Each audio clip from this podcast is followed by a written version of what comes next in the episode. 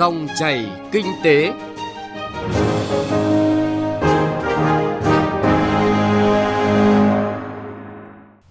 Kính chào quý vị và các bạn, mời quý vị và các bạn nghe dòng chảy kinh tế trên kênh thời sự VV1 của Đài Tiếng nói Việt Nam. Chương trình hôm nay có những nội dung đáng chú ý sau. Xử lý nợ xấu, những vấn đề đặt ra khi thông tư 02 của Ngân hàng Nhà nước hết hiệu lực. Nhiều chính sách được kỳ vọng hỗ trợ người dân dễ dàng tiếp cận tín dụng ngân hàng.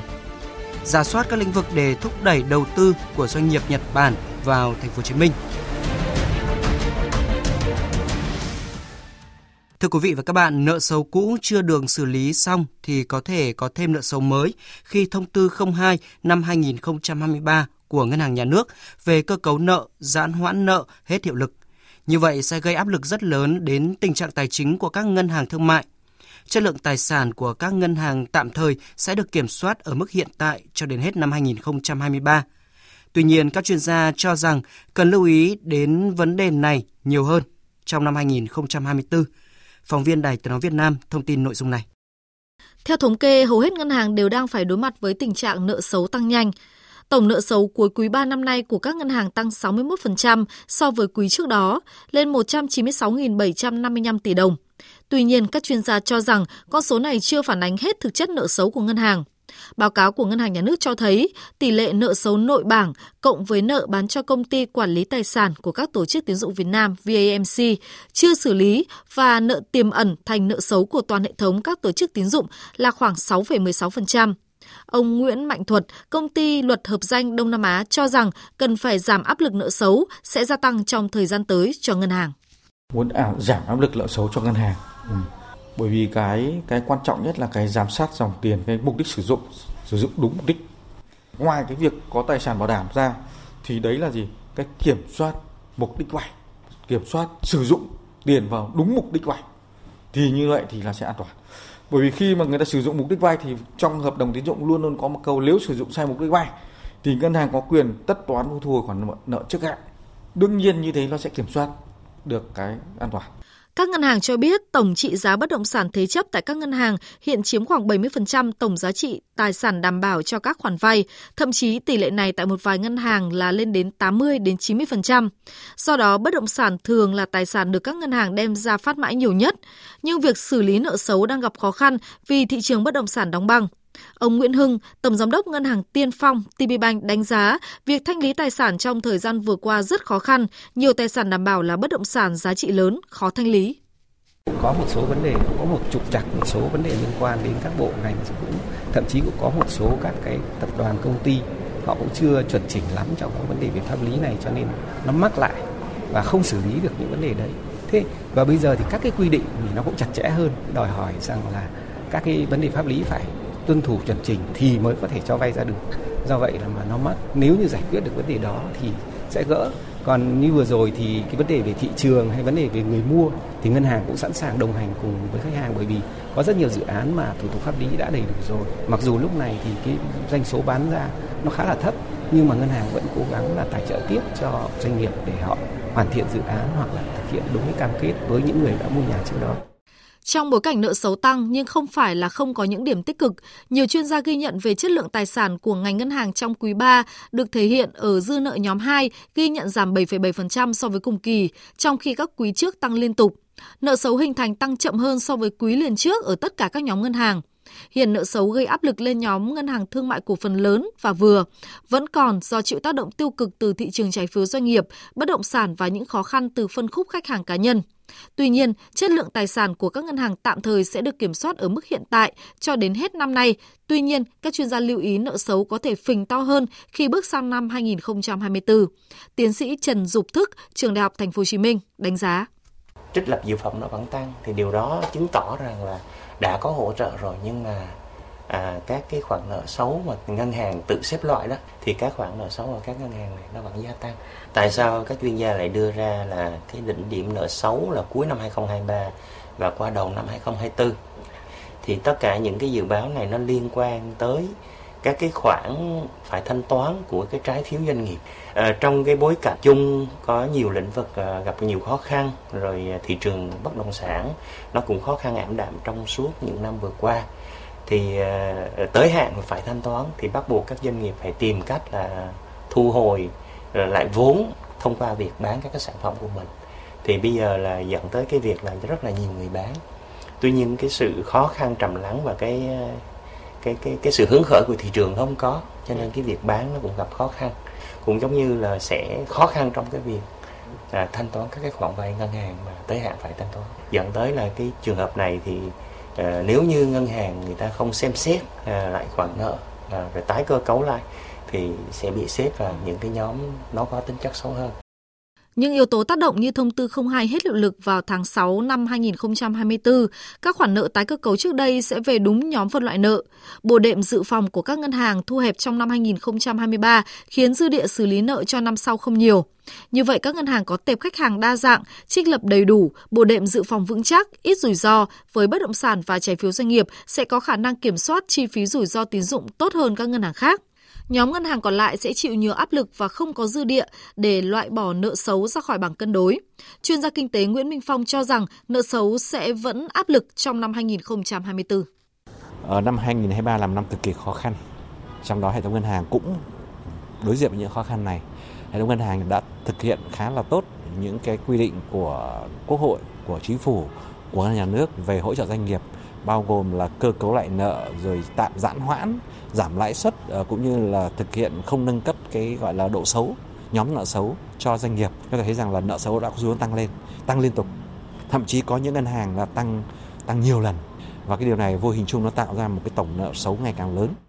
Thống đốc Ngân hàng Nhà nước Nguyễn Thị Hồng cho biết, về hành lang pháp lý, Ngân hàng Nhà nước đang giả soát sửa đổi một số văn bản quy phạm pháp luật và vẫn dựa trên nguyên tắc tháo gỡ khó khăn cho doanh nghiệp, nhưng phải quản lý chặt chẽ rủi ro, đảm bảo an toàn hệ thống. Ngân hàng Nhà nước sẽ xem xét đối với đề nghị kéo dài thời gian thông tư 02. Cụ thể, theo các ngân hàng, để các ngân hàng có thêm thời gian đối phó xử lý nợ xấu và cũng gỡ khó cho các doanh nghiệp trong việc tiếp cận vốn, lãnh đạo các ngân hàng đề xuất ngân hàng nhà nước tiếp tục gia hạn thông tư 02 và dù còn 6 tháng nữa thông tư này mới hết hiệu lực. Các chuyên gia kinh tế cũng cho rằng có thể xem xét kéo dài thông tư 02 thêm tối đa một năm đến tháng 6 năm 2025, thời điểm thị trường bất động sản được dự báo sẽ phục hồi.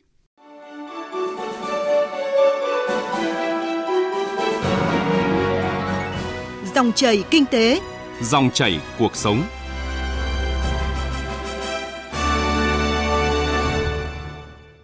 Thưa quý vị và các bạn, thời gian qua ngoài thông tư 02 của Ngân hàng Nhà nước về giãn hoãn nợ thì Ngân hàng Nhà nước cũng đưa ra nhiều chính sách hỗ trợ người dân, doanh nghiệp dễ dàng tiếp cận vốn hơn như giảm lãi suất, quy định cho khách hàng có thể vay ngân hàng này trả nợ ngân hàng trước đó. Để tìm hiểu về nội dung này, phóng viên Đài Tiếng nói Việt Nam phỏng vấn ông Lê Thành Nam, giám đốc Ngân hàng Quân đội MB chi nhánh Điện Biên Phủ. Mời quý vị và các bạn cùng nghe.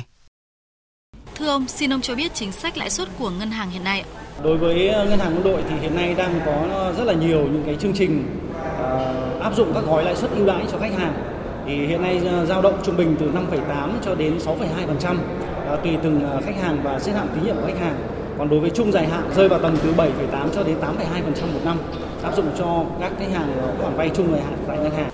Nhiều doanh nghiệp cho rằng thời gian chờ đợi giải ngân của ngân hàng hiện nay là khá lâu, chi phí cao. Thì đây có phải là một vấn đề khiến tỷ lệ giải ngân vốn tín dụng năm nay thấp không ạ? Chúng tôi ờ, có một cái phương pháp làm việc ờ, mới thay đổi so với trước,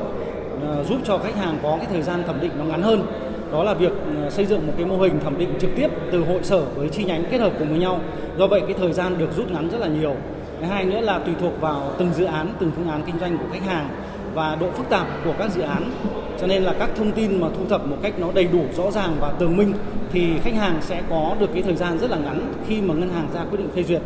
còn ờ, đối với một số các khách hàng có ờ, nêu cái vấn đề là phí trả nợ trước hạn thì trước đây các ngân hàng Ờ, cũng có một cái quy định liên quan đến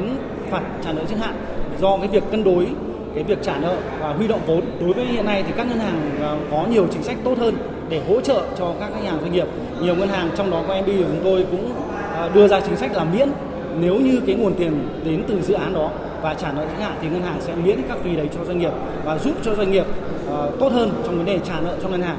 Với quy định mới là khách hàng có thể vay ngân hàng này để trả nợ ngân hàng khác, vậy quy trình thủ tục của quy định này có phức tạp không ạ thưa ông? Chúng tôi đã có một cái chương trình ờ, vì việc tái tài trợ lại những các khoản vay với lãi suất ờ, cao về với ngân hàng Ấn Độ với lãi suất hợp lý.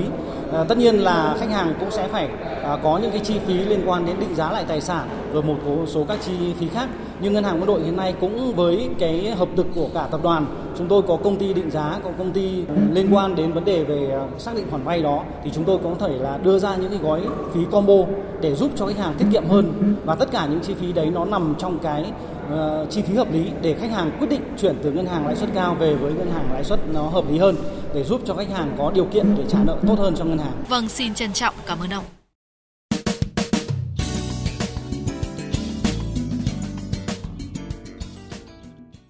Xin chuyển sang một nội dung kinh tế đáng chú ý khác. Thưa quý vị và các bạn, Trung tâm xúc tiến thương mại và đầu tư Thành phố Hồ Chí Minh vừa phối hợp với Hiệp hội Doanh nghiệp Nhật Bản tại Thành phố Hồ Chí Minh tổ chức hội nghị bàn tròn giữa chính quyền Thành phố Hồ Chí Minh và Hiệp hội Doanh nghiệp Nhật Bản tại thành phố. Đây là hoạt động thường niên khuyến khích nhà đầu tư nước ngoài có sự cam kết đầu tư dài hạn, chiến lược, quan tâm đến các ngành, các lĩnh vực mà thành phố đang thu hút đầu tư. Phản ánh của Minh Hạnh, phóng viên thường trú tại Thành phố Hồ Chí Minh. Hiện các nhà đầu tư Nhật Bản đang đầu tư 1.657 dự án trị giá hơn 5,7 tỷ đô la Mỹ, chiếm 9,98% vốn FDI của thành phố. Đang là quốc gia đứng thứ ba về vốn đầu tư tại thành phố Hồ Chí Minh. Các ngành nghề lĩnh vực doanh nghiệp Nhật Bản đầu tư chủ yếu là công nghiệp chế biến chế tạo, bán buôn và bán lẻ, sửa chữa ô tô, mô tô, xe máy, hoạt động kinh doanh bất động sản, hoạt động chuyên môn khoa học công nghệ, thông tin và truyền thông. Tại hội nghị, ông Ono Masuo, tổng lãnh sự Nhật Bản tại thành phố Hồ Chí Minh cho biết, doanh nghiệp Nhật Bản rất quan tâm đến nghị quyết 98 về thí điểm một số cơ chế đặc thù, chính sách đặc thù phát triển thành phố Hồ Chí Minh đã có hiệu lực. Nghị quyết này tạo thêm điều kiện hỗ trợ sự phát triển năng động và tiên phong của thành phố Hồ Chí Minh, nơi đóng góp vai trò quan trọng cho sự phát triển của kinh tế Việt Nam. Doanh nghiệp mong muốn biết được những tác động của nghị quyết 98 đối với môi trường đầu tư của thành phố và các lĩnh vực hình thức đầu tư mà thành phố kỳ vọng đối với các nhà doanh nghiệp Nhật Bản khi áp dụng nghị quyết này. À, tại hội nghị bài tròn ngày hôm nay có bốn vấn đề chủ yếu sẽ được đưa ra đánh giá và đề xuất là pháp luật lao động, thuế, hải quan và môi trường đời sống. Tôi nghĩ thông qua việc này, các vấn đề được đặt ra cho định hướng phát triển của thành phố Hồ Chí Minh trong trung và dài hạn, mối quan hệ hợp tác giữa cả hai phía à, Nhật Bản và thành phố Hồ Chí Minh ở các cấp sẽ ngày càng sâu sắc hơn.